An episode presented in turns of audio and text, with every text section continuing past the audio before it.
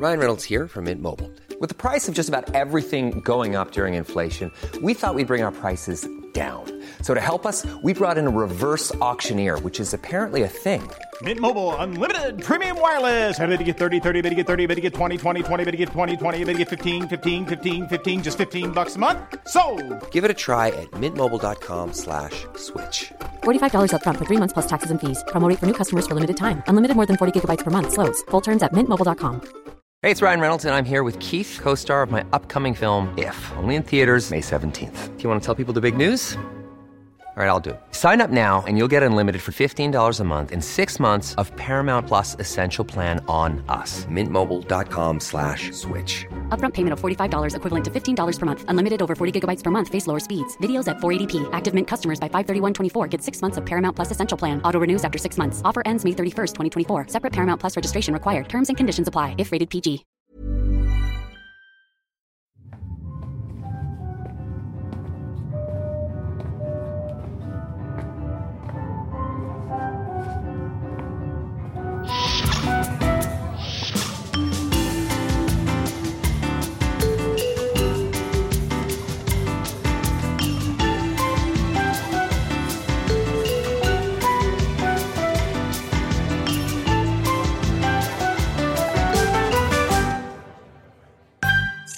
Everyone, and welcome back to the Trek Culture Podcast. As always, I am your host, Sean. I'm joined by Tom, and we are very, very, very excited to be welcoming this wonderful guest with whom an amazing collaboration is always just in the wind. Jessie Gender, thank you so much, Jessie, for joining us. How are you? I am very, very, very excited to be here. It's I I love you both. I love Trek culture. You are wonderful, and I have I have been patiently waiting for when I can come on the podcast because I've just I, I adore y'all, and I'm excited to be here to talk about this and specifically these episodes in particular. So just all I'm I'm just very pumped. Lots of things to talk about. We I was Yeah. just saying before, time zones. It's currently it's about twenty to nine here.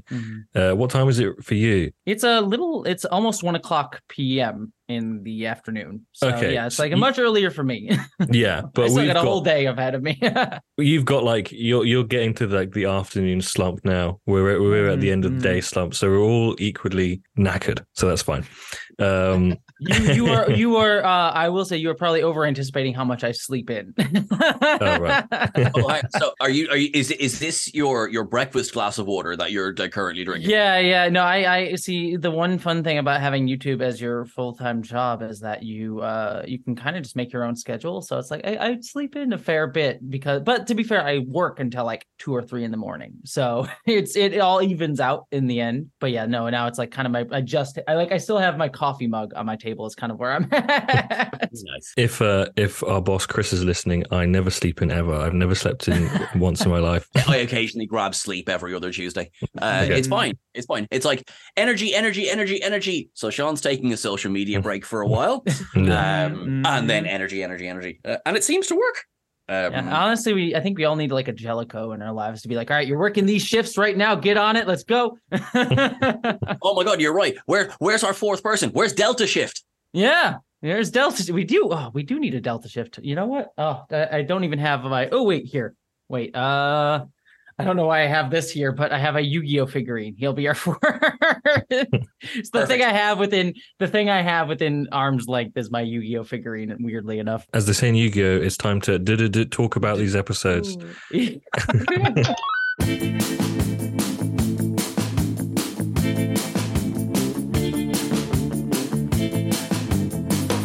Perfect. So we are now picking up. So obviously, as as you'll all remember, last week we started on our opinions of episode seven of Strange New Worlds, Those Old Scientists. We covered over what our good friend Sam Cockings thought, and we gave our sort of top line thoughts. Uh, we're going to really get into the weeds of it now as well. But first of all, Jessie, these old scientists, what did you think?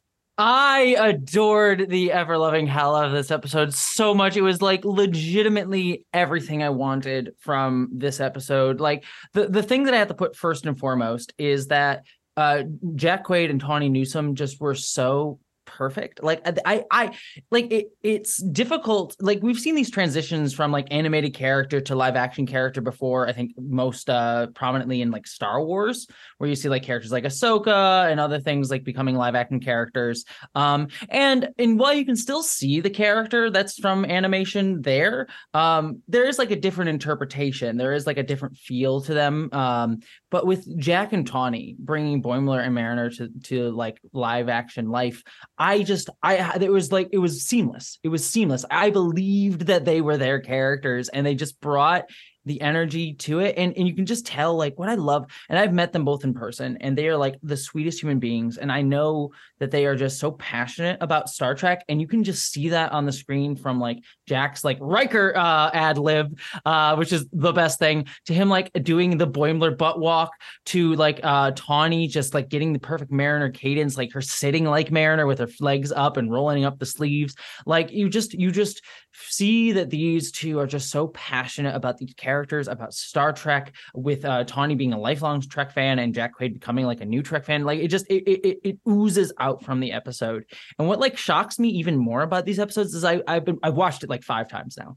Is is that like um it's weirdly like even though it's technically mostly set in strange new worlds it's a lower decks episode because in the sense that like the episode is Boimler's character arc. Like they're like other characters get stuff, but Boimler is the character who gets the the like whole character arc. He gets a whole resolution throughout the entire episode, and that is such a bold bold Boimler thing to do uh, with with an episode of like Strange New Worlds. Like Lower Decks, I love it, but I know it's probably the less watched show of the two, and so to like be like we're gonna give this character from another show the character arc of this episode, and and hopefully people go along for the ride uh, was just like so great. And I have many many more thoughts about the episode, but it was it was honestly uh, a true joy. And I will add one thing: is I got to watch it in Hall H at San Diego Comic Con because uh, I was there for it, and it was it was so wonderful. Like everyone cheering when like when Jack Quaid came tumbling through the portal, uh, everyone just cheering.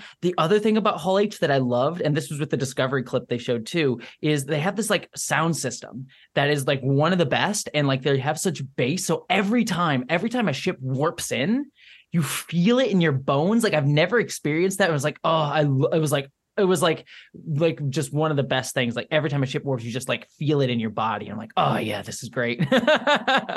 oh, that is cool. Mm-hmm. Sorry, that is that is seriously because like we were sitting there, like we had the the whole kind of like um like what was it like th- this kind of torn we're so excited San, you know comic-con is on obviously mm-hmm. you know we're you know across the water and everything um, but then we also had to like, you know, oh God, Comic Con is on, cancel your weekend mm-hmm, plans because mm-hmm, yeah. Mm-hmm.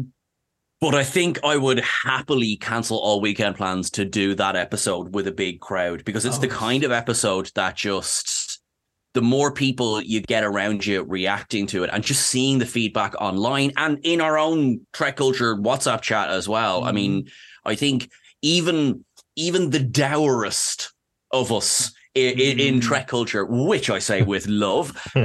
um, this is this, this is like a, a top top Trek episode mm-hmm.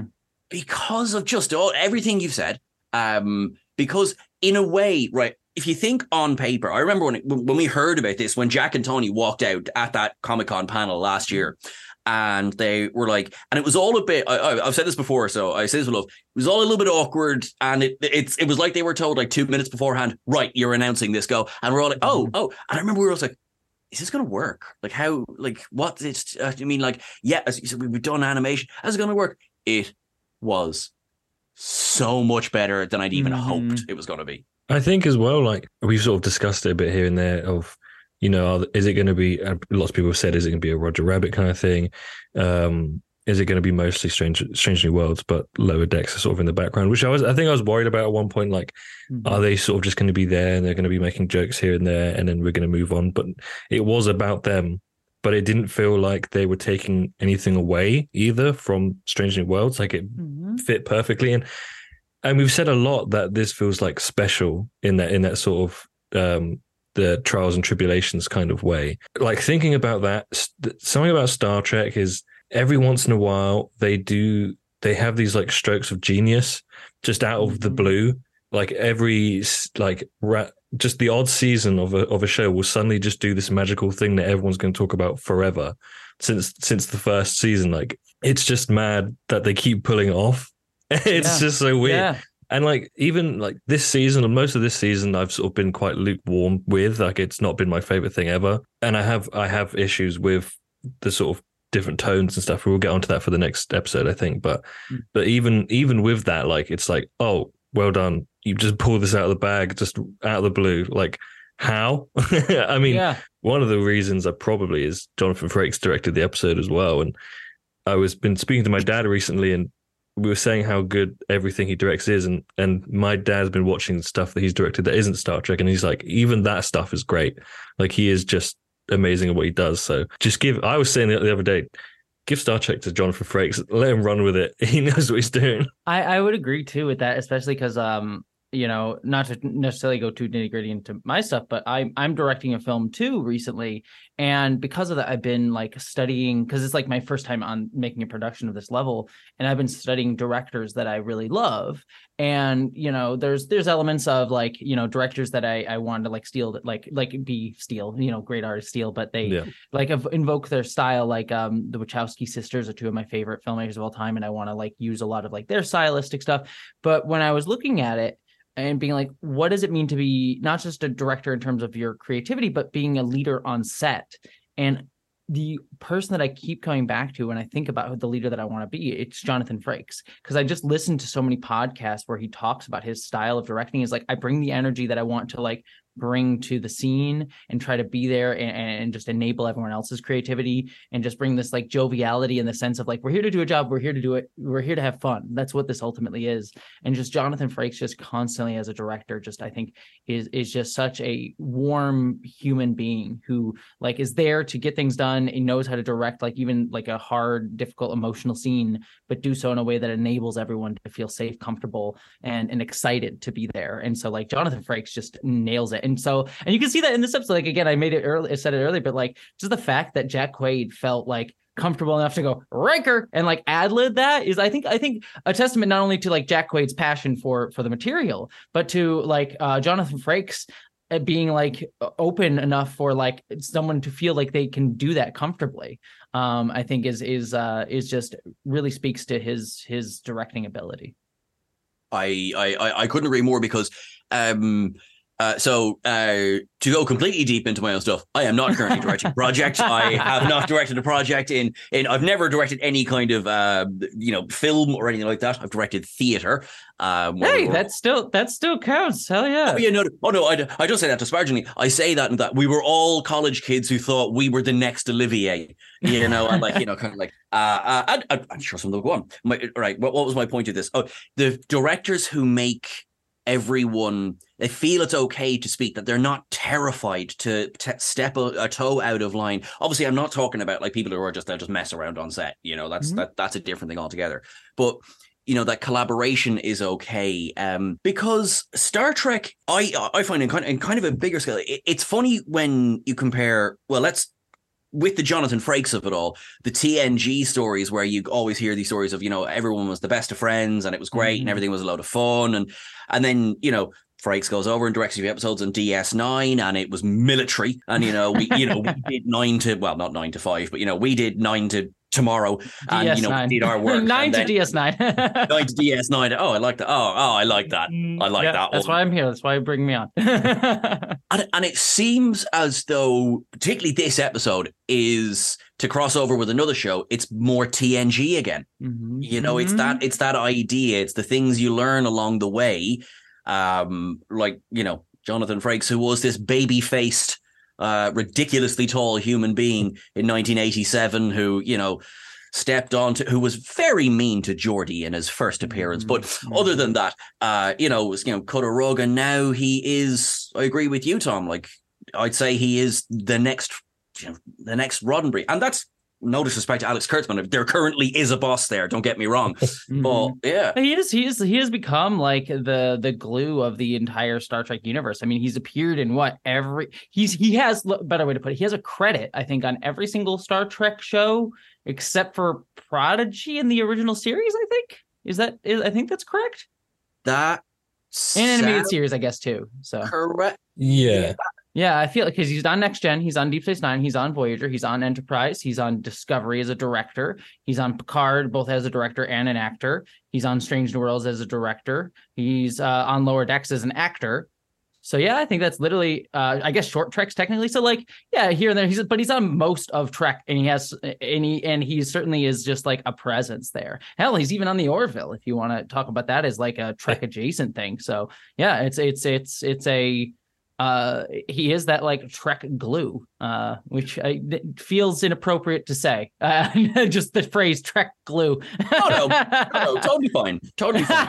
and, and you know what? I'm going to say Schrodinger's Frakes, Mm. on, particularly on Prodigy, Prodigy because Mhm. we don't know. with- with Yeah. who. We don't know. So Yeah. Schrodinger's Frakes both is and isn't on Star Trek Prodigy as well. Do we have criticisms at all of this episode? If you can think of any, the only criticism I have, and it's the most minor thing ever, is there's a tiny bit towards in the middle where I was like, I get the idea. Let's do something new. Uh, It was just a bit of.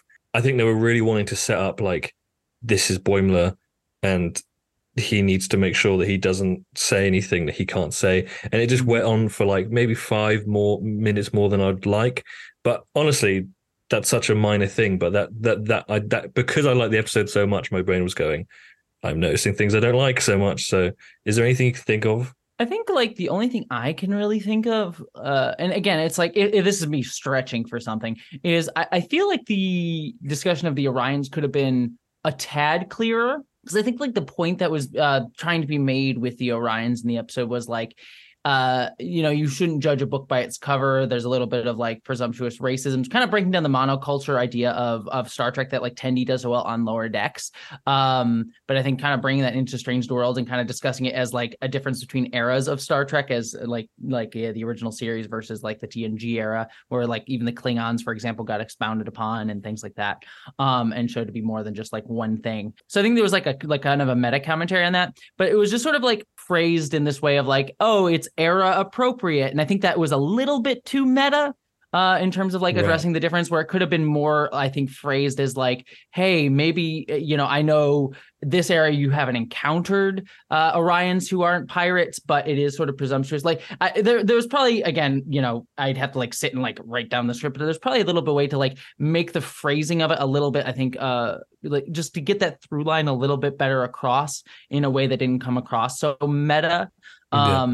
And also at the end too, it was still unclear to me that the Orions uh were they actually pirates or were they scientists? Because it sort of like came across as like, we'll say that you're the scientist, and the guy's like, oh, that's all I always ever wanted. But it's like, is he actually a pirate or is he Yeah. a scientist who hasn't really seen that way? It was it just I think I think the Orion stuff could have been uh, a little bit clearer is I think probably my biggest critique. But again, that's me like really looking for it because I got it. It worked. It just Yeah. I think you could have you could have you know you know hammered it out a little bit more. But that's again the nittiest of nitpicks. I was kind of thinking of that thing as like the Klingon science officer from TNG who's like, Mhm.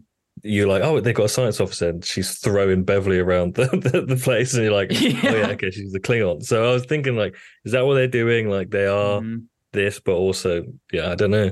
Mean, you know, it's it's probably like eh, again, this is like you could go deeper, deeper into this, but it's probably like some level of like cultural stuff. Like there, like here in the United States, there's, uh, for example, like there's a big like sort of uh, rah rah individualism sort of cult in in in America in general, where it's like, yeah, we we pick ourselves up by our bootstraps. That like even if you're not someone who fully believes in that or like goes against it, you still have it like in in the back of your mind sometimes because you're sort of steeped in it. So I'm Yeah. assuming like there might be something with like the Orions and like the Ferengi too is like this capitalist thing. Like not everyone uh, like believes in the capitalism Ferengi. I mean, look at Nog, look at Rom, but they still like kind of have it in the back of their brain. So maybe that's still a little bit of like the just the cultural ethos of Orions that even when you're a scientist, it's like you know it it seeps in. It's like you even see it with the Klingons too. I thought was in um Deep Space Nine where you have that Klingon lawyer who's like, I'm a lawyer, but I I view law as a battle sort of thing. Yeah. So, Maybe something for them to explore mhm. in later seasons if if they want to do more Orion stuff, I suppose.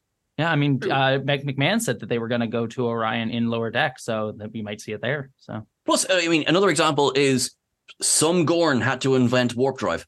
Mhm. Yeah, yeah. Um, I really hope, I really hope on Strange New. I I know they won't. I know they won't. But I really want on Strange New Worlds when we get the Gorn again because we, we know it's coming at some point.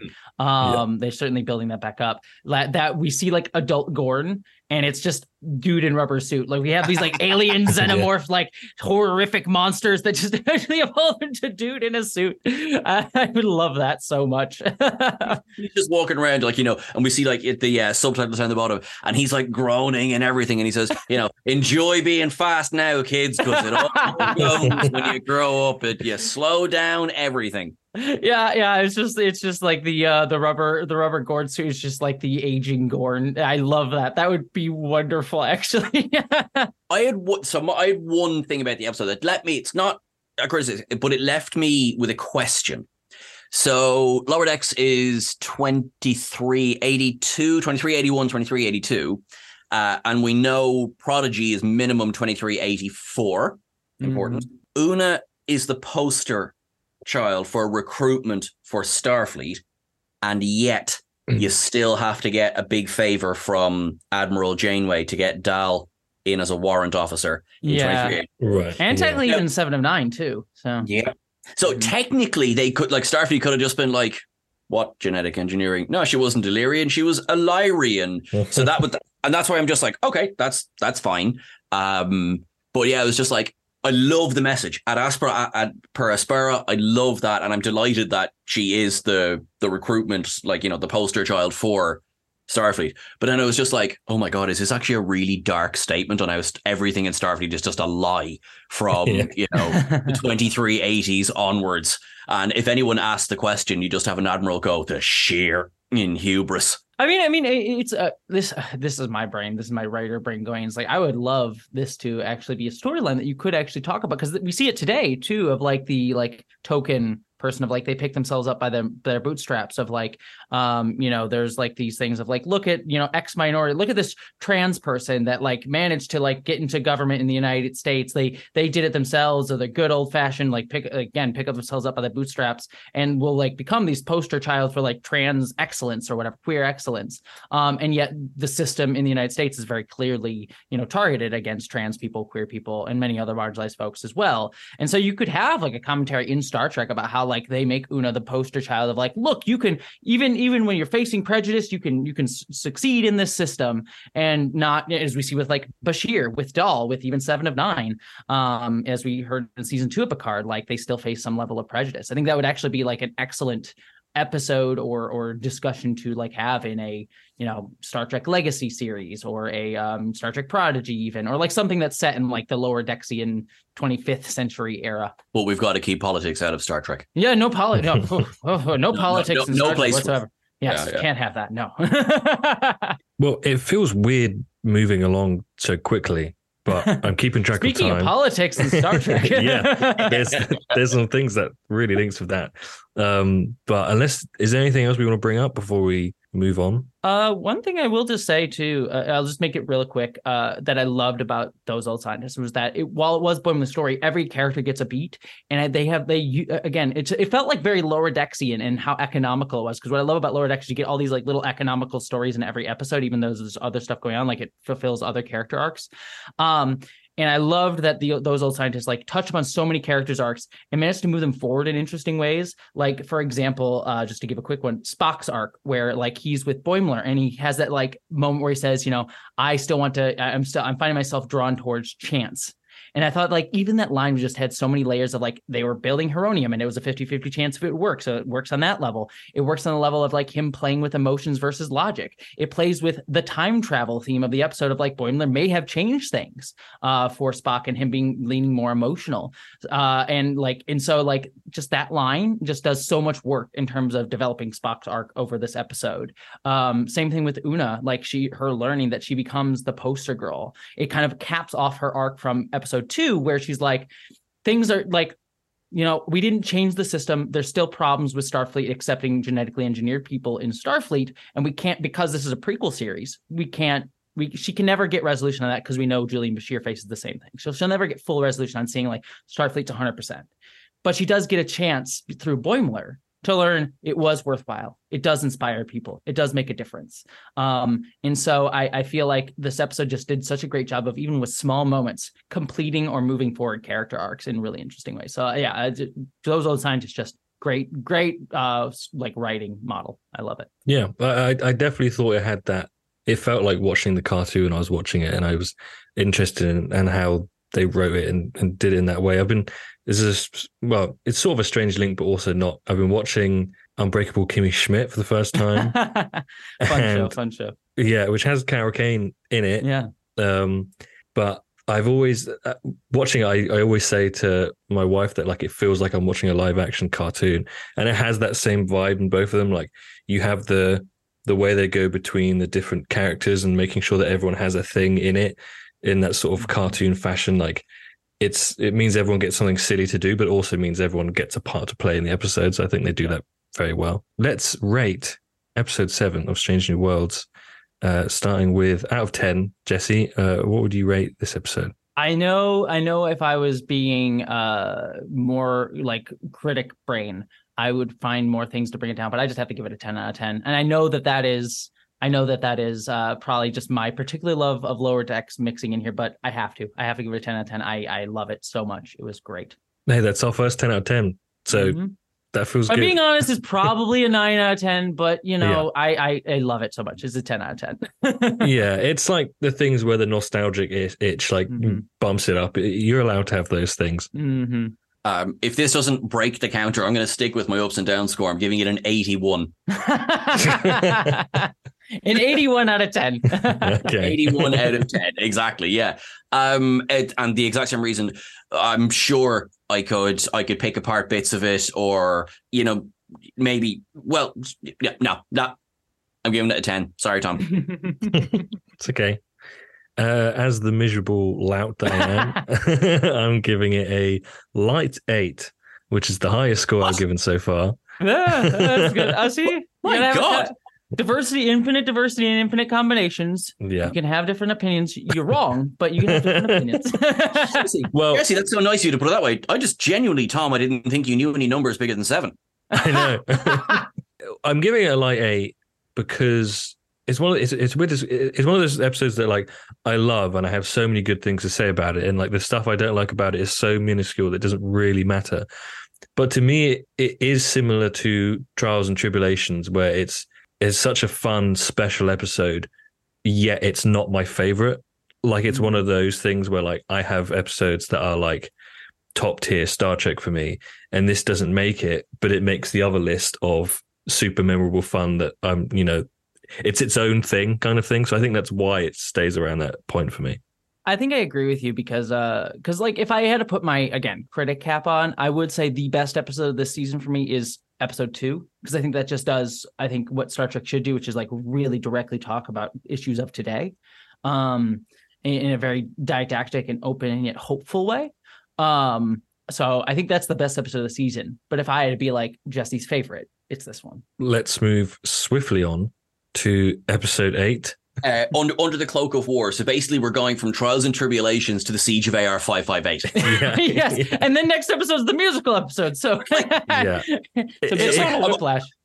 I'm all for changing tones, but what must the writers' room have been like? I know it's both funny and a problem. I think that's that's the thing with this season at the moment. It's like, oh, this is hilarious. We got we got this, and then we're going all the way down here, and then we're going all the way up. Like having one of the most intense episodes that that gives you so many questions and leaves you feeling how do I feel about this character and how do I feel about this dude mm-hmm. and then whoa they're singing woohoo like it's so like what's going yeah. on yeah it is it is it is one of those and, and, like I don't think this is a knock against the episode like this episode does leave you feeling very ambiguous morally about Mbenga and to a degree Chapel as well and so mm-hmm. yeah it is going to be weird next week to be like and now they're singing and talking about like relation I'm sure they'll like be as like a song about Chapel and Spock and it's like like that's just, it just feels weird. And like I I actually love that Strange Worlds like has these tonal ups and downs, but this is just so like high low high in Yeah. terms of like emotion uh that it was it was just weird and and so yeah i feel like there and and i get the place that they probably were in where like this story with Mbenga needs to come later in the season because we have to like seed all of this stuff to get there throughout the season with Mhm. chapel with her uh with, with i'm sorry with chapel with Mbenga and all that jazz so i get that it had to come at this point and i guess they were like well we don't want to have like Strange New Worlds and the musical episodes right next to each other as well. So we have to like kind of uh, put something between them. And this is the one that made sense, but it is just kind of like it is Yeah. it is a whiplash. But I love episodic TV.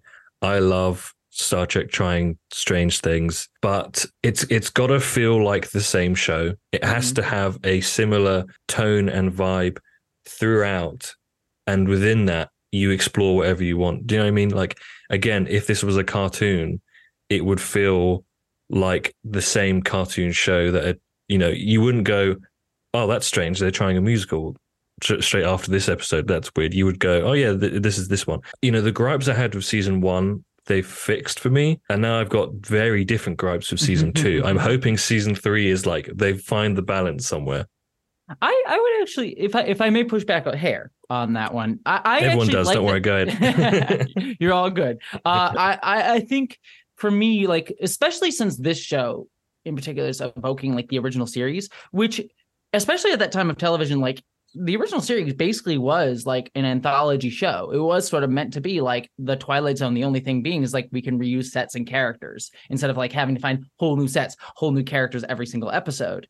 Um, and so because that era was very much kind of like that in a large in a large way. And so I feel like I the anthology feel of the series where it is sort of a tonal whiplash a little bit, I think is is I think actually a good thing. And I actually kind of like that Star Trek is kind of, especially this series in particular. I don't need every Star Trek series to be that, but this one in particular, getting that sort of vibe of doing new and different things and really exploring boldly, especially if you're going to be using a concept that's similar to the original series from the 60s instead of doing the same thing, like taking that ethos and doing something different with it. I'm here for.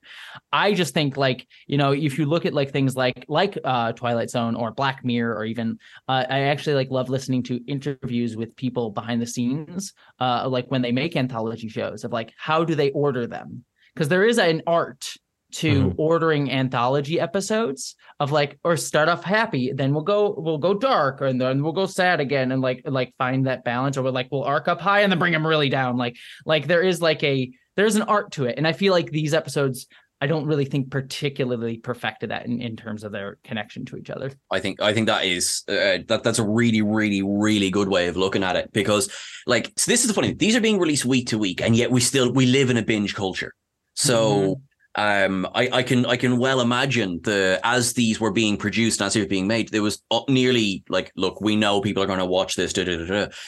and I don't know how I would feel having gone from the you know Spock going my arm does not normally do this and I'm bending going this to i am drama oh, my gentle Jesus. Um, but Mm. I, I mean, and yet both are fabulous, both are fantastic. But if you look at because everyone, um, Chris said it, we've said it. I found this was a very DS9 episode. Now- Mhm. DS9, I still think, is the show that managed episodic yes arcs probably the best of all of them.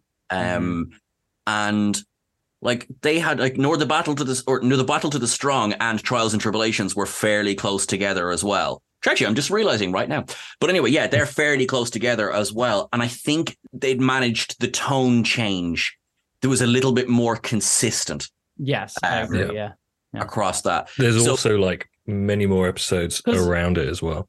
Because like for example i think the best example of that is like um you have the what is it like the six episodes uh of like the D- the, the war episodes of uh deep space Wars. nine and then right after that you get like the fun i think it was like the baseball episode was then right Yeah, Wed- yeah, What it is, it's the wedding. Uh, You're dead, Yeah, the brother. yeah, wedding. Yeah, the yeah. wedding. Yeah, yeah, so it's like it's like it's like Sacrifice of angels. You are cordially invited. Okie dokie.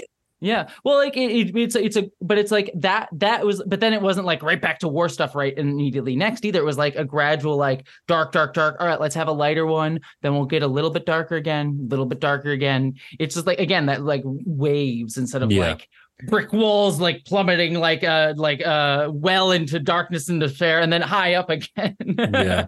And those lighter episodes felt like a nice little break.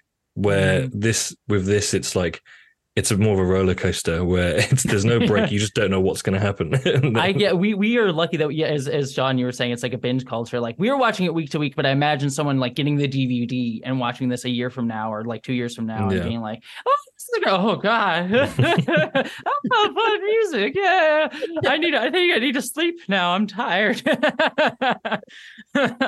So, what do we think of the actual episode? What are our thoughts? Um, I, I know I have I have lots of thoughts and I lots of questions. I've seen lots of discourse for this episode. There's very strong opinions on either side, and I think as the boring podcast man I am, I'm going to come down somewhere in the middle. So I'll be interested to know what you guys think. I think for me, I've been thinking a lot about it because most episodes of the show, uh, the, this season of like I've watched it, and then the more I've watched it, the more I've liked it. And this uh, one is like the more I've watched it, the more I've kind of found issues with it because I've watched it a couple times now.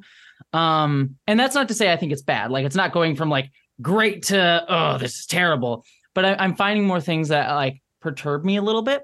I think a lot of it revolves around the kind of ambiguous ending of this episode because I think a lot of the discussion of this episode, uh, and I, I love ambiguous endings, but I think the way that this one works doesn't entirely land for me because I like most of this episode in the sense that it is a really good exploration of war trauma. You know, as someone who, you know, I have not experienced war trauma, but I have dealt with PTSD from stuff that's happened in my life without going into too much detail. You know, it is something that is is is difficult to work through and sometimes doesn't always have easy answers. Like I love I actually like love the stuff with Chapel and Spock, where it's like at certain points, like Chapel just tells Spock there's nothing you can really do. And having been on both sides of that feeling of being like, I want to help somebody, but I can't um and, and feeling powerless but also knowing like the best thing you can do at that point is just saying i'll be there if you need me and then just letting them dictate when they need you if they need you.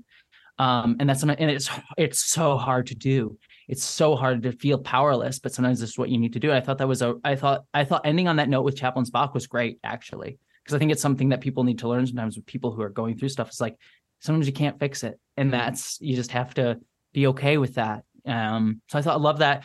The stuff with Mbenga being like, you know, I don't believe in the and, and Ortegas too is like, I don't believe this guy is reformed. Um, and I think it kind of mirrors uh Star Trek Six in in Kirk's de- like sort of discussion with the Klingons and like he feel like I don't think they can reform. I think they're this way. And I appreciate that this episode because it does take place earlier in the timeline and the trauma is so much more fresh of the war versus the more specific trauma that Kirk has with his son. Um, but uh but still like it's a much fresher more generalized trauma um that like it doesn't it doesn't have a clear answer. Like kirk getting over his bigotry from the individual act of a single klingon is is is a little bit i don't want to say easier because it is very traumatic but it is more understandable of like how you can sort of work through that versus something like i was traumatized by this thing that was just so much bigger than me and bigger than all of us um, and so there is going to be this unresolved issues. Um, and I, and I think that that like that ending of like Mbenga doesn't entirely work through it. I think that also works well for me and and feeling like we need to accept accountability. Where I have issues with the episode is I get that the episode wanted to have this sort of like ambiguous we don't know where Mbenga's like what Mbenga's actions were and moral ambiguity on it. And I think that is fine but I think I needed the episode to provide a little bit more of its own um, sense of, and I didn't need it to have like a big speech, but a sense of opinion on on that, just to like give me a little bit of guidance because I there's this argument that people make, and I'll make this quick. I know I'm speaking a lot, but I, I want to be very clear on this because I, I know this will be picked apart a little bit. There's this sometimes take that people have where it's like, oh, I love it when a show just lets like present stuff and lets you figure it out, right? And I disagree with that model of storytelling because I don't think Star Trek has really ever done that. Um, if you go back to like episodes like the Cloudminders, that was an episode where like uh, in the original series where it was like very clear like here's a labor dispute issue and we know which side is really messed up. And I didn't need the episode to like stop and be like let me give you a speech, but just present the situation that allows you to feel like there's a a sense of like where there where the morality is. Like I think for example like episodes like uh like Similitude uh, in Enterprise. Like there's a clear like ethical conundrum that you could work through, Tuvix you could work through, but there is like some elements of some characters making stances of like the Doctor in Tuvix saying like I am not going to do this. Um, and so you it, it, does not preach at you, but there's an ep- there's an element of like an um, a moral stance. And this episode just kind of like at the end just walks this like down the middle line to the point where even when Pike comes in, I wanted Pike, and I I'm not even saying the audience had to agree with him, but I needed Pike to, give like the speech that Sisko gives Worf at the end of uh uh when that I forget the name of the episode where he saves Jadzia's life where Sisko's like, you will never make captain. And you are presented with two characters who have very strong moral opinions. Worf's like, it was absolutely worth it to save Jadzia versus Sisko is like, this was the wrong choice for Starfleet. And you can still like argue the ethics of that, but you have strong opinions. Whereas in this episode, you end with Pike coming out and saying, well, we could work something out. And it just, it didn't feel like he had a strong opinion on the matter. And I really need the episode to present those strong opinions from the characters so that I could really have a sense of like what this episode was grappling with. And because it didn't really have that, and because it just wanted to walk the line, it leaves me feeling just nebulous about everything. And I'm not saying I would have had to agree with Pike or agree with Mbenga, but I needed much stronger convictions from the characters within the show, not even necessarily the episode, to really feel stronger about this episode. So sorry that that was such a long rant, but it's No, no, it's a please. hard thing to work through because it was just it's a very difficult episode and topic to talk about. So uh, I, I just want to jump in really quickly because it's it is you're right, Tom, and and of course you're right as well, Jessie. This is already there's much more discourse around this episode than there was about these old scientists because these old scientists, which we all love, Mhm. quite a simple episode. You know, Mhm. it, it- you know, it's kind of like the discourse is, did you love it or not? And I realize that's summarizing. This one, um, so one of the biggest disagreements that I've seen online is so in the ups and downs, I come down and I downed the frosted glass because for me, there's no ambiguity at all in the ending. You know, Rah ran at Mbenga and he ended up on the wrong end of a knife. That's Mhm. to me, that's not an ambiguous ending. And where where I think you phrased it, it perfectly is that where the the ending would have been stronger if Mbenga knew what he did, Pike knew what he did, Chapel knew what he did. And maybe they don't say it, Mhm. but we all know that Agreed. Yes. this yeah. this is what happened. And then Pike going, maybe we can work something out. But instead of that, and this is not against performance or anything like, but it was kind of like it was almost his his, you know, kind of "Oh, maybe we can work something out. You know, kind of a Mhm. but it was the I have to ask you. No, you don't. We all know. Mhm. And also, what's a bit convenient that the CCTV that's all over the ship all the time when you need it suddenly isn't work. You know, things like that. Yeah. It's like, but let's hang a lampshade on that. It's like, we know, you know, right. We maybe didn't need to see it. I would actually, if I was, and with the greatest of respect to the director, the editor, I'm not telling anyone to do their job. I would just cut that bit with the frosted glass altogether. Mhm. Just have Chapel walk in and Rah's dead on the ground. Yeah, I, I Um, think that that's a much better way to have done it. Yeah, I, I think yeah, I think you took what I was trying to rambly get to and be very concise about it because yeah, I think that that is I think that is the exact thing where it's just like I just needed. And again, I think what what ambiguous endings kind of work for is like when the ambiguous endings sort of make you wrestle with the question. And here, I feel like the ambiguous ending I think confuses our ability to really articulate what's going on here um, as opposed to like the ambiguous ending sort of enabling the conversation. I think it this is this obfuscates it. Um, no pun intended, I guess. Uh, and uh, and so I think that, I, yeah, I think that I just needed a bit stronger convictions, not even from the episode in terms of like the episode having a clear opinion on the matter, but convictions from the characters in terms of where they were all standing in this. So I have opposing opinions on this. oh, I love it. Ooh. I, I do agree with a lot of things you guys have said. Um, other things I'm not so. So I agree about Pike. Pike was actually my least favorite part of this episode. I thought he was so wishy washy throughout the whole thing that I thought, what's the point of you? like, Mhm, what are you mhm. as a captain? If are you so? This is not diplomatic. This is just nothing. like it was very Mhm. strange. But I, I have. I actually liked the frosted glass thing and I th- uh, and uh, I'm, I might be still forming this opinion now, so forgive me if it doesn't really make sense. But I didn't see it so much as a um, ambiguous thing, more of a it was taking away the power of the ending. Like with mm. this whole episode and with the war and with everyone's feelings, you had that just sort of deflated, ugh, like this is just miserable and like it it doesn't matter who did what and why and oh Mbenga actually did that, but no one's going to find out and And then last minute, when you're finally getting some sort of action and maybe a resolution of some sort, they're not even going to let you see it.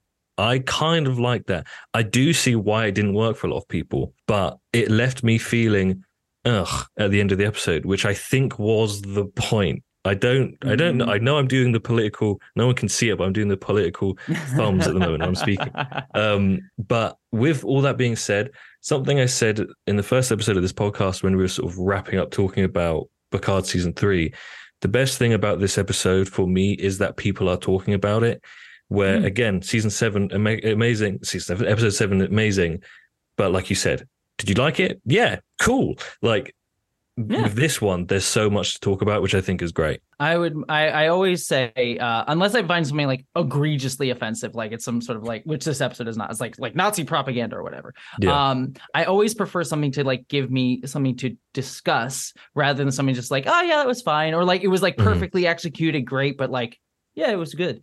You know what I mean? Like um like for example, I think a good example of this, like as you mentioned the word whiplash earlier, but like the movie Whiplash, I think is Yeah. a great movie. I disagree heavily with its like ultimate thesis of that film, which is like sometimes like authoritarian, fascist, abusive tactics are are are worth worthwhile because they Yeah. get you some. They get I'm, some I'm with you on this. I'm like, Yeah. no, no. It's yeah, it's like all I disagree, and I know this is good. That's gonna be a hot take. I'm sure there'll be comments with people. It's like, like again, there's again, but that's the point I'm saying. Is like I, I think I disagree with Whiplash's thesis as a film, but I, I am interested to have that discussion with the film on its terms because I think it's Mm-hmm. a fascinating movie. Um, so yeah, I, I like same thing with this, where like I think there's there's a lot of interesting discussion to be had, um, and I don't want to be like eh, the answers in the discussion. I think like it's worthwhile to have like convictions, but I like the conversation that comes out of it. So yeah, Yeah. I'm always with something like being again, unless it's like egregiously offensive, like code of honor or something. Yeah, I yeah. appreciate the uh the the the discussion on it. It's, it's funny you say Whiplash because I was thinking when you were talking about that, the film Babylon, directed by the Mm. same guy, yeah, which yeah. is a film that if people hate, I don't disagree with them. yeah. But the things that I don't like about that film are also the things I like about that film. And it, anything like that, like it's, I, don't- I don't come out of Babylon and, and like tell my family to go watch it. And, but at the same time, I'm really glad I watched it and I can have so many discussions about it. So yeah, more interesting media is what we're saying, I suppose. yeah, yeah, yeah. And yeah, I, I think I, I like your idea that like, and I, again, I think I personally dislike it.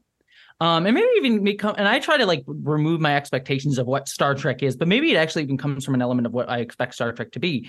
Um, if I'm going to self-analyze, of I, I get your point about it being like the frustration with the end of the episode is part of the point because that's the frustration people in war feel, like this Mhm. feeling like unresolved, like we don't really know how to Yeah. handle this. Unresolved Uh, is, is, I think, what I was trying to get at. Yeah, and I think that that's like I think they're trying to give the viewer that same feeling that people who experience wartime trauma deal with, and I actually really like that as an as a as a like way to think about it. Um, but personally, and again, maybe this is coming from my expectations of Star Trek, and I try to remove that, but maybe that is a little bit of what it is. If I'm if I'm thinking about it, is like I always want Star Trek to aim a little bit of like towards hope Yeah. towards towards like well, how can we be better like even in in the pale moonlight which i think is another episode that like you have a character doing you know some darker stuff. Like even he sisko as a character is sort of like wrestling with the decisions he's made and how that has sort of uh he has done this kind of terrible thing in order to try to hold on to the hope of the federation. I always think of that moment where he's he like puts his hand on where his starfleet badge should be even though he's not wearing it. Um, it's just a great performance by Avery Brooks in that scene. And so here, I don't think that this episode has that like sort of clear wrestling with that hopeful message of Star Trek. And I Mhm. think that that should have come through with. I think. I think again. I, I hearing just talking about this over. I think the weakest part of this episode is Pike. And I think what I really needed Pike to be, and all the characters are reacting to him is this way, because all the characters like we need to do this for Pike. We need to do this because Pike believes in. Like all the characters say that. And so what I actually think the episode would have been much better about doing is Pike being that like clear, this is what Starfleet values are. This is what we believe in. And even if the episode ended on being like, maybe Pike's wrong, or maybe there's nuance that Pike's missing here. Um, but Pike has that sort of like hard stance of like, this is what we fight for instead of this like waffly feeling that he has throughout the episode. I think Yeah. that would have provided a better contrast for us to have the discussion upon. But again, and, and I think that that's what I would have liked for this episode to do. But maybe again, that that frustration is part of the point. There's that like the, the, the I think where the intention for this was for Pike to be in that rock and a hard place position of Mhm. look, you know, you, you you mentioned you've got to be the Kirk in undiscovered country. You go to that, and I don't know whether it was the script, or the direction, whatever. It was it was all just a bit wet pasta. Mhm. Yeah. You know, if anyone pushes quite hard in any direction, you're just going to see Pike fold, and that's also not the Pike that we've seen up until this episode. Yeah. Um, Yeah. You know, uh, so it, it not only was it frustrating in and of in and of itself in the episode, it's also frustrating in that well, well, hold on, this isn't the character that we've seen or has been shown to us up until this point. You know what? Actually, I just thought of a good good example of this is um, the finale of season one, where we see Pike be that hopeful, like this is the way you handle this situation, and he fails because he's not Kirk. Uh, and and it presents that exact thing I was saying is like here's Pike being that hopeful version of Starfleet, and the episode itself is challenging that.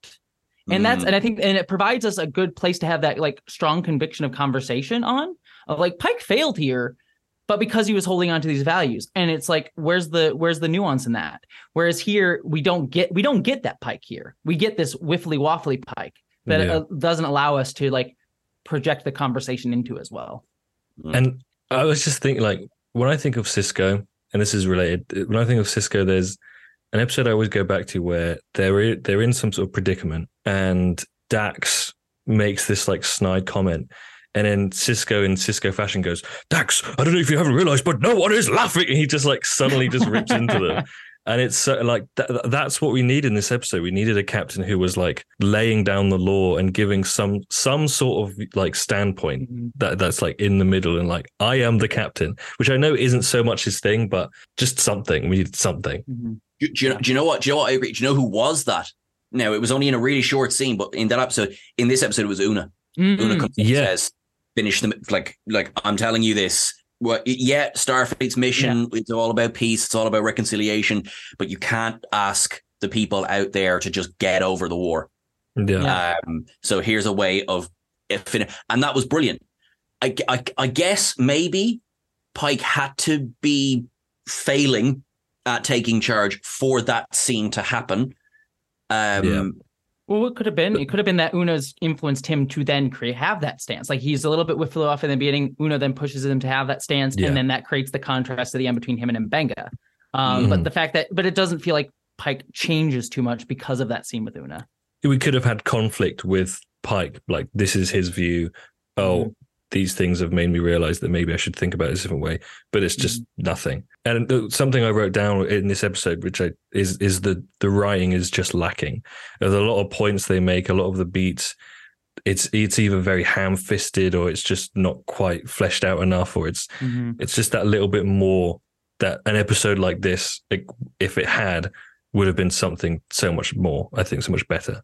Yeah. Uh, something I did love though, um, which we haven't mentioned yet, a cameo by Clint Howard. Who i was Yes. just thinking that yeah yeah, yeah.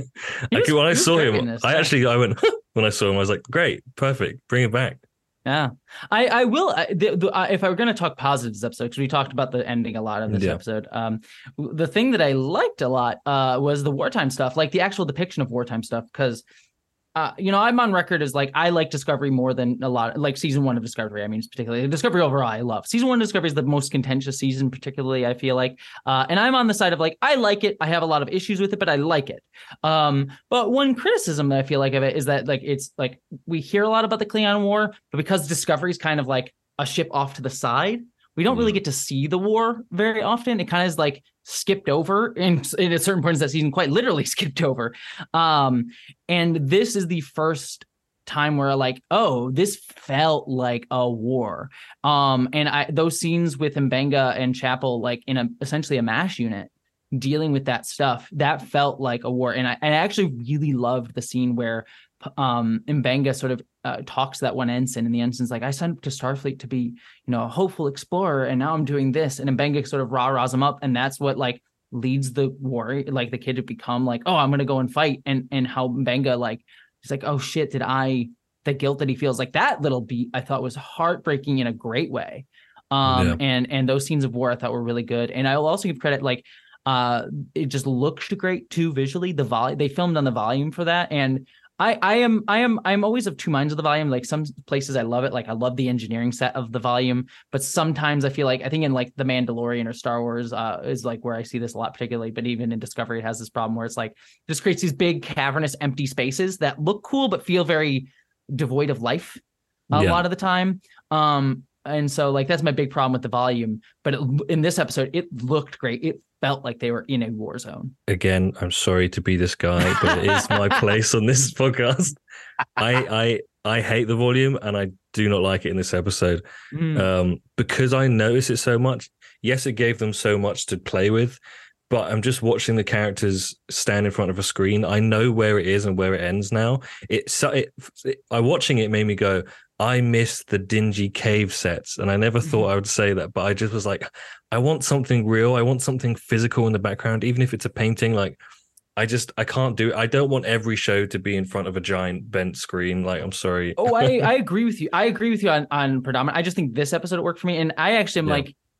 The, weirdly, the cave the cave sets is kind of the same problem in a weird way too, because it's like when you binge Star Trek, you watch like, oh, it's the same cave set. Oh, it's the same cave set. Oh, it's the same cave set, and you Yeah. kind of like get familiar with every twist of that same damn cave. Mhm. um as a as a fan and so it like kind of takes away when you end up in there the volume kind of does the same thing where you're like oh i see it's the volume oh i see it's the volume oh i see it's Yeah. so it's kind of the same problem Yeah. uh, just different technology. But for me, this one worked because it was so big and cavernous. It felt like they were exposed. That's what that like. That's the feeling that got me. was like they're the small mash unit, and there's bombs flying around. You see it everywhere, and it's like one of those bombs could just land there, and, Yeah. and, and they're just in the middle. There's no protection. They could It's just they're tense. out in the open. Yeah. And I'm so like- I actually kind of Yeah. like that a lot. Yeah, I was like, guys, you just you're in you're you're standing around tents. Like that's not going to last if there's a Mhm. bomb. It's like, you know, this is the, you know, the, the 23rd century. Surely there's a shield generator somewhere. Yeah. yeah, yeah, right. you know things are Yeah. uh, you know things things are stuck um i actually in in this case because i i'm getting to the place where yeah i'm really starting to notice the the Mm. ar wall but i think this week i'm i'm with you jessie i think they they used it very well um i i, I didn't it wasn't as noticeable to me this week as say it has been uh, a few times before and actually there's something i'll mention when we get to the the the news as well but I just have to bring attention to because this was, this was only tweeted to me earlier on today. Has anyone seen? Uh, and full credit to Twitter user at Notting Hill Nerd. Uh, at Notting, yeah, Notting Hill Nerd. This amazing mashup where they've done the scenes from this episode, but they're they've got the mash theme playing Oh, over. that's like It's so do.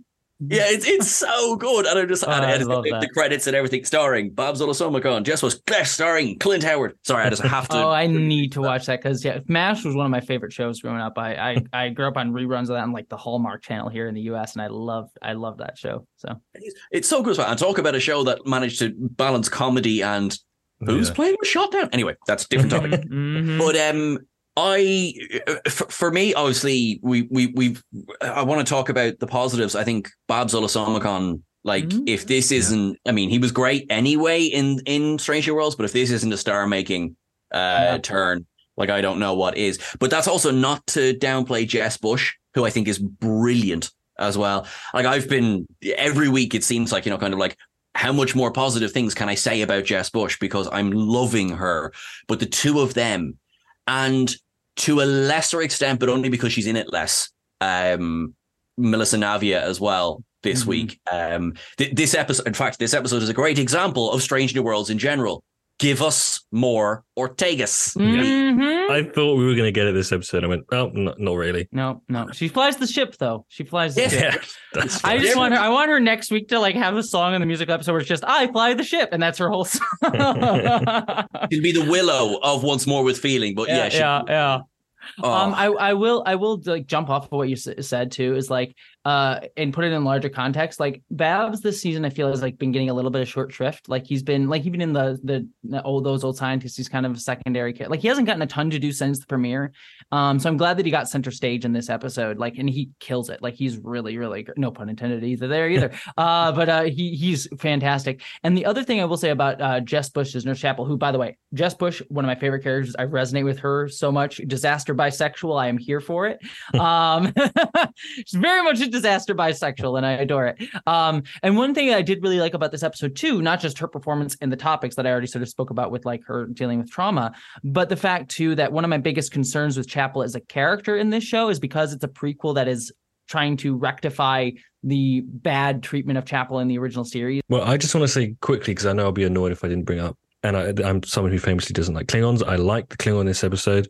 I thought he did a he was a really interesting performance, and also it it gave me strong TNG vibes, which I think is always a good thing. For for the first time ever, I am agreeing with both of you, and I'm giving it a strong six for the same sort of reasons. When, I, Ah. when I first watched it, I was like, yeah, I think this is a seven. There was things I liked about it, things I didn't. But the more it sat with me, I was like, the things I liked about it are good, but don't bring it up enough for it to actually be like a stronger episode. So, yeah, strong six. Uh, one before we end too, just one thing I just realized I wanted to mention because I liked it a lot. Um, the one bit of that this episode I loved, like I mentioned before, Spock and Chapel. I actually really like that storyline a lot.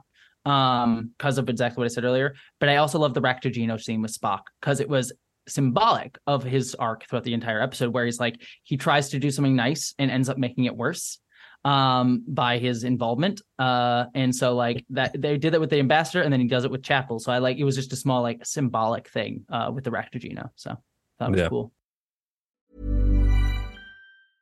Selling a little or a lot?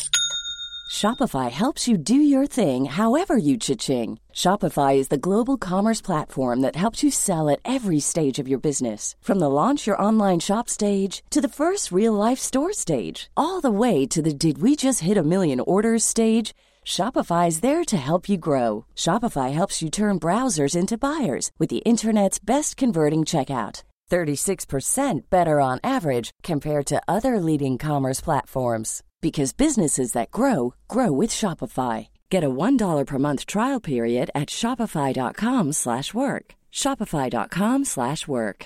Ready to pop the question? The jewelers at BlueNile.com have got sparkle down to a science with beautiful lab grown diamonds worthy of your most brilliant moments. Their lab grown diamonds are independently graded and guaranteed identical to natural diamonds, and they're ready to ship to your door. Go to BlueNile.com and use promo code LISTEN to get $50 off your purchase of $500 or more. That's code LISTEN at BlueNile.com for $50 off. BlueNile.com code LISTEN. Hey, it's Ryan Reynolds, and I'm here with Keith, co star of my upcoming film, If, only in theaters, May 17th. Do you want to tell people the big news? All right, I'll do. it. Sign up now and you'll get unlimited for $15 a month and six months of Paramount Plus Essential Plan on us. Mintmobile.com slash switch. Upfront payment of $45 equivalent to $15 per month. Unlimited over 40 gigabytes per month. Face lower speeds. Videos at 480p. Active Mint customers by 531.24 get six months of Paramount Plus Essential Plan. Auto renews after six months. Offer ends May 31st, 2024. Separate Paramount Plus registration required. Terms and conditions apply if rated PG.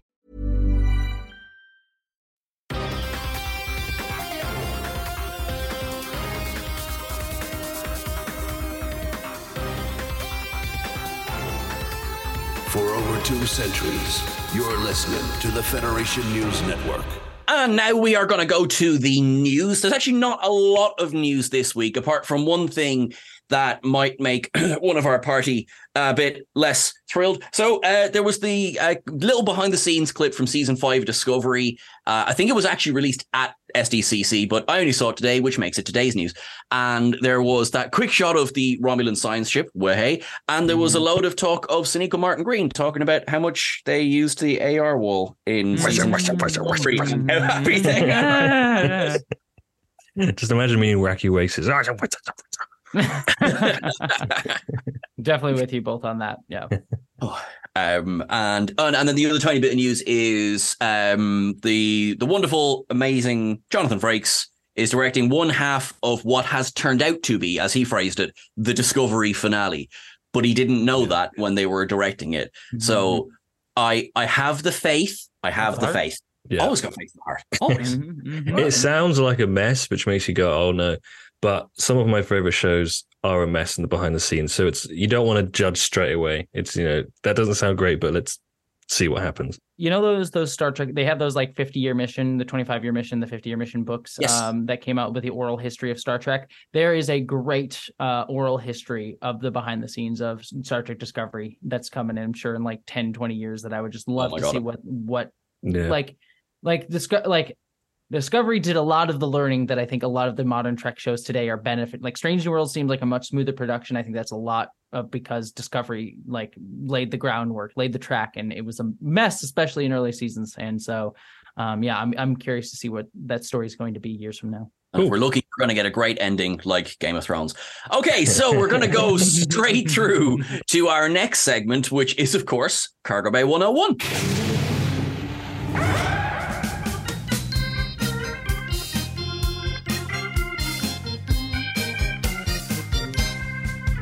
Jessie, as I'm sure you're well aware, uh, Cargo Bay 101 is our lovely room that has a big portal that'll open a cargo bay door, if you will, that, you know, opens out into space. What we are going to do is we're going to ask you to put something in Cargo Bay 101, and then we are going to take a wee vote to see if I am going to slam my hand down really hard on the uh, excavation button. Um, yeah, that's that's what I'm going to describe it as this week.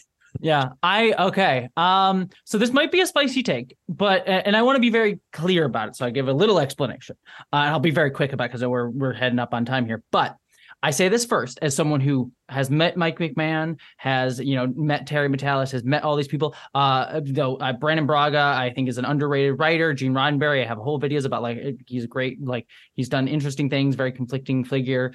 Like I love all of these writers, creators, especially Mike McMahan, who has been like the sweetest human being every time I've met him. So I'm putting that out first. But the thing I would jettison is I would very much like to.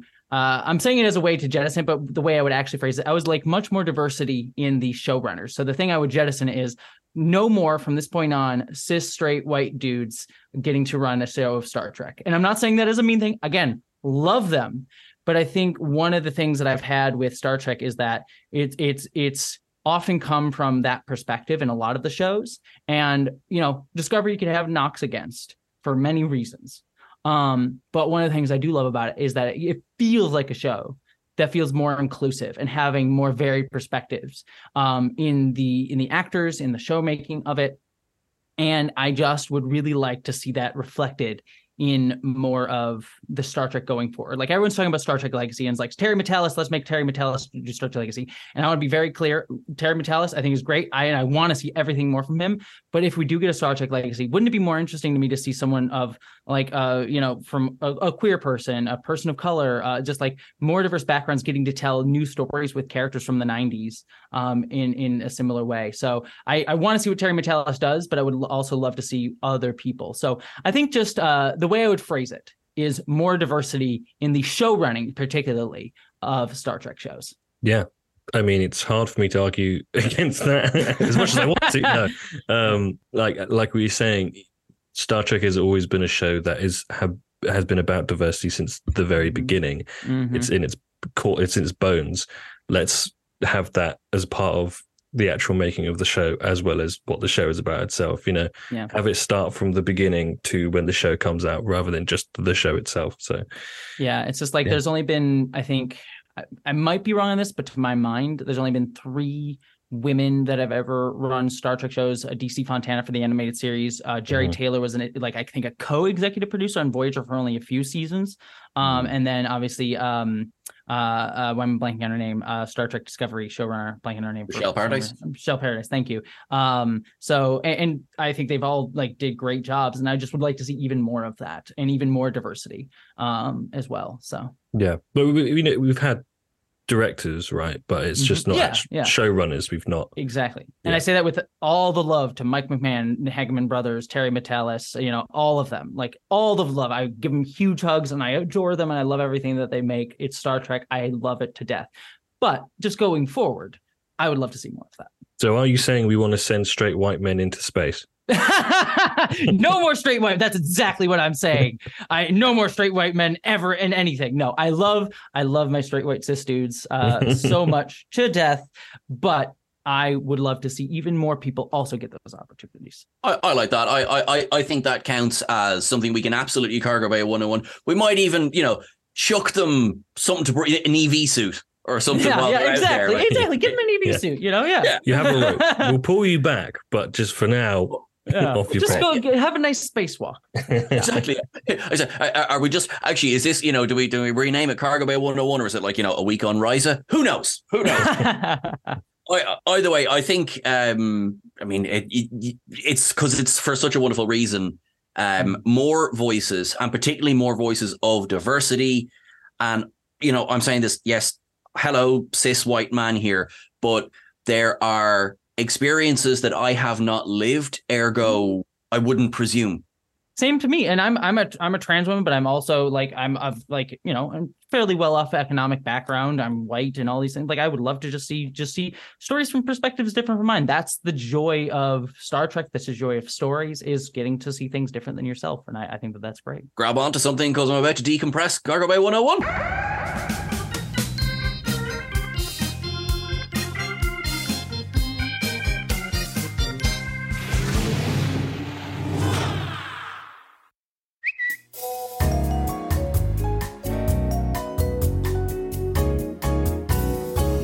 Now we come to our last segment, which is, of course, questions from the audience, or as it's also known, Ask Trek Culture. Yes, remember, guys, send hashtag Ask Trek Culture on Twitter with your questions, and we might read them out on the podcast. If we don't do it this episode, I will probably do it in future episodes. Um, we have actually a few. We've got three this week, uh, so we'll power through them, um, and we'll start with at Ch- Chintzy Beatnik. Chintzy Beatnik. I don't know. Um, sorry about that. Uh, hashtag Ask Trek Culture. Do you think it's a good thing to have all these great steamy romances in Strange New Worlds when we know the future of the characters? Keep up all the great work, friends. Thank you. But we, yeah, we have sort of talked about this in the past. So do we think there is a reason or a point to have these if we know what the future is? I think so to a degree. Like number one, Star Trek has always had steamy romances. Watch my sex and Star Trek videos. Like Star Trek has always been very sexy. Um, so that element of it, I'm like, yes, please more. Um, but I also like like I think like with uh with like Chapel and Spock particularly, even though we know that they don't end up together, I do think there's an element of it. It adds depth to what I think was a very shallow character in the original. I, all love to Nurse Chapel and um uh um again, why am I blanking on names? Uh Majel, Majel Barrett. Barrett. Majel Barrett. Yeah, I got, I got there. I got there. I didn't need your help. Dang it. Um, but yeah, like all, all love to Majel Barrett. Uh, but Chapel is a very shallow character in the original series, and I think this adds depth to that, even though we know where it's ultimately going to go. Um, so yeah, I do think that. Uh, I and same thing with like Pike and Batel. Like we do know Pike ends up with Vina, um, eh, which we saw in Discovery and sort of in the original series as well. So you know, I think I think there's you know I think there's definitely worth to it. I think we get some interesting things, and no one's always with the same partner their entire lives. Um, and so yeah, I think I think there's I think it is worth it very much. Yeah. I also think this is Star Trek, and just because that's the ending that we know we we get with those characters doesn't mean that's the ending we are going to see in this season. Do you know what I mean? Mhm. How many parallel universes are there in Star Trek? We could we could see any sort of version. Yeah, I mean, heck, the uh the Eugenics Wars got retconned. Who's to say we can't retcon Yeah. other things? Yeah. Okay, uh, next up it is from our good friend at Tourist Cole. Hey, Carl. Hashtag Ask Trek Culture. In Strange New Worlds, we've seen comedy and farce. We've seen PTSD and courtroom drama. We're getting a musical. What other genres would you like? I'm going for 1970s Confessions of a style episode. A lot, of the, a lot of the big ones I want, we've got. Like we got out and out horror with uh, the Gorn Mhm. Yeah, uh, last season. Uh, we've got like you know tomorrow, tomorrow, and tomorrow sort of turned into espionage as well as a bit of romance. They're got we've got we're kind of ticking them off. I'm, I'm kind of struggling. I- And- my um, for me, uh, what I what I would love to see hard boiled detective noir. We got Mm. we got hints of it a little bit in TNG with like Picard and like the the big goodbye, but it never really took full advantage because those episodes were like let's explain the holodeck to people, uh, Yeah. sort of episodes. So what I would love like start to finish like super hard boiled detective episode, like get Captain Pike and like black and white or something, and be like, all right, gotta solve a mystery. It's just like some something like that. I think would be kind of fun. I would like another Western. We've had Fistful of Mm. Datas. Let's Oh, yeah. have for a few datas more and have another Western. That would be great. Okay, last up, we have another friend of the channel uh, at Heath Caster. Caster. I'm not sure. I'm also dyslexic, so sorry everyone if I constantly make your get your names wrong. Now, this is this is a fun one to end on. I think if you had to choose between two films and one absolutely has to go, would you choose Generations or Wrath of Khan to stay? Okay, I, I, I so full disclosure, uh, I read this question earlier, so I have my answer ready for this one. I know Okay. exactly what one I go to, and I have the reason why. But Jessie, you go first. Oh man, just keep throwing me to the wolves. Uh, I mean, uh, I mean, you got to keep Wrath of Khan. I mean, right? It's it's it's Wrath of Khan, and it sucks because like I am a defender of Generations. It feels like a big budget TNG episode, and I love it for it. It's got its imperfections, but it's fun. But I mean, if I, I mean, it's Wrath of Khan versus Generations, and Wrath of Khan, well, not my favorite, is certainly uh, upper tier Star Trek movie. So Yeah, like that's that's it for me. You keep Wrath of Khan because Wrath of Khan is the one that brings in new viewers. Generations is for Trekkies, and I love yeah, that that's fair, obviously. yeah. But Mm-hmm. there, there you go. There's my reason. If I had to give a reason, Yeah. Uh, when I first started reading this question, my pick was going to be the motion picture, but he said Generations, and I can't have, I can't talk about how much I actually love the motion picture, which is what I thought it was going to be. So I'd have to talk about stupid Wrath of Khan again. Um, but no, yeah, I, I think I, I think that has to stay. I mean, just as a film, like it, it did start the big bad guy thing that they do a lot, which isn't you know always fun, but just as a film and as as the as a stru- structure and script and sort of everything. Wrath of Khan is so much better than Generations. It sort of leaps ahead of it in terms of what it does. Generations has a few interesting things here and there, but um, yeah, Wrath of Khan. I I I uh yeah, for me Wrath of Khan is like again, this is the spice take. I it's not even in my top 5 Trek movies, but I Yeah. still think recognize it as like a great movie. Uh just for me personally what I resonate with, it's not in my top 5. Okay, so uh, as Generations gets blasted out into space, there. Uh, thank you everyone for listening to what possibly will become our bumper episode of the uh, the pod this week. The lot to talk about. I think it makes sense though with the topics we covered. We were all, it was always going to run a little bit longer. Um, Jessie, thank you so much. Um, Thank you for having me. Yeah. Such a pleasure. Uh, any anytime, open invite. Open Oh. invite. Yeah, yeah. I will come on anytime, especially for both of you. Like, love you, love Trek culture. Y- y'all are wonderful, and I adore you. And next time I see you, you get another huge hug from me because I remember the first time we saw each other, met on the Star Trek Picard premiere, like red carpet line, which is the best place for us to have physically met for the first time. Gave you a big hug, and that's going to be every time we meet from now on. So, Yeah, one hundred percent. It's going to be that running toward each other. You know. Mm-hmm. Um, to the field. yeah, exactly. Yeah, like you know, and and yeah, other people going like, we were recording something. Like, where are they going? um, I would. Nobody else, obviously. You know, uh, where can people find you? What are you up to next? I'm pretty sure everyone listening to this is probably subbed to you. But very quickly, where can people find you? What are you up to next? And what what what's coming down the line for Jessie? Yes, I'll be very, very quick. Uh, you can find me at Jessie Gender on uh, YouTube, uh, which is where I do my video essay type of stuff. I talk about, uh, you know, I talk about Star Trek quite a lot, but I also talk about like queer and trans and LGBTQ issues and other political and social issues, often through pop culture, nerddoms, and geekdoms. Um, so if you like what Star Trek does, in talking about like present day stuff, that's what I do on my channel, uh, with a hyper focus, I guess, on trans and Star Trek stuff, uh, but not always. Uh, I have a secondary channel called Jessie Gender After Dark, where I do my news, reviews, reactions. That's where I'm viewing Star Trek: Strange New Worlds. Um, I also have a podcast called the Jumpgate Podcast, which is the Babylon 5 rewatch podcast, which is not on pause right now, but we are shifting away from Babylon 5 due to the ongoing SAG AFTRA and WGA strike. So we want to support them, but we will be getting back to Babylon 5 as soon as those are done. And there's a backlog there if you want it.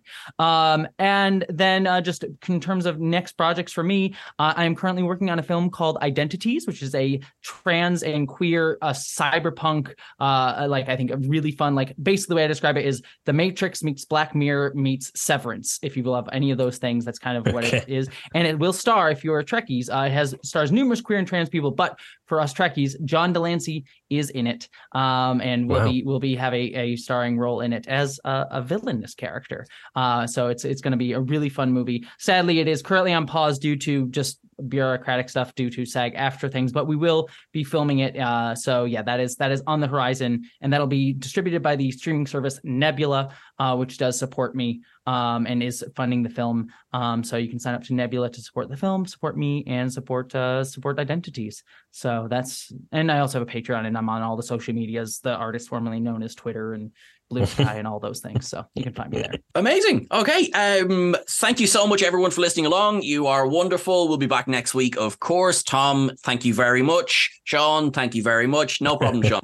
um, you, you, can find us. Yeah, we're on all the various socials. We're at TrekCulture, yeah. at TrekCulture YT. We're on the YouTubes. I'm at Sean Ferrick. We have the lovely at Tom Roberts Finn, at Tom C. Finn.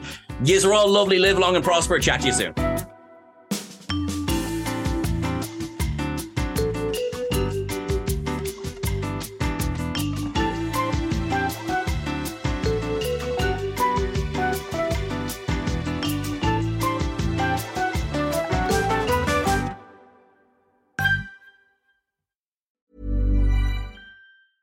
Planning for your next trip?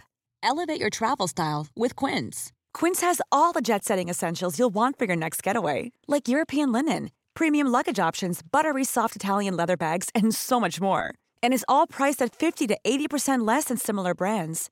Plus, Quince only works with factories that use safe and ethical manufacturing practices. Pack your bags with high-quality essentials you'll be wearing for vacations to come with Quince. Go to quince.com slash pack for free shipping and 365-day returns. Imagine the softest sheets you've ever felt. Now imagine them getting even softer over time. That's what you'll feel with Boll and Branch's organic cotton sheets. In a recent customer survey, 96% replied that Boll and Branch sheets get softer with every wash. Start getting your best night's sleep in these sheets that get softer and softer for years to come. Try their sheets with a 30-night guarantee. Plus, get 15% off your first order at bollandbranch.com. Code BUTTERY. Exclusions apply. See site for details. When you make decisions for your company, you look for the no-brainers. And if you have a lot of mailing to do, stamps.com is the ultimate no-brainer. It streamlines your processes to make your business more efficient, which makes you less busy. Mail checks, invoices, legal documents, and everything you need to keep your business running with stamps.com. Seamlessly connect with every major marketplace and shopping cart. Schedule package pickups and see your cheapest and fastest shipping options from different carriers. With rates up to 89% off USPS and UPS rates. And with the Stamps.com mobile app, you can take care of mailing and shipping wherever you are. Make the same no brainer decision as over 1 million other businesses with Stamps.com. Sign up with Code PROGRAM for a four week trial, plus free postage and a free digital scale. No long term commitments or contracts. That's stamps.com. Code program.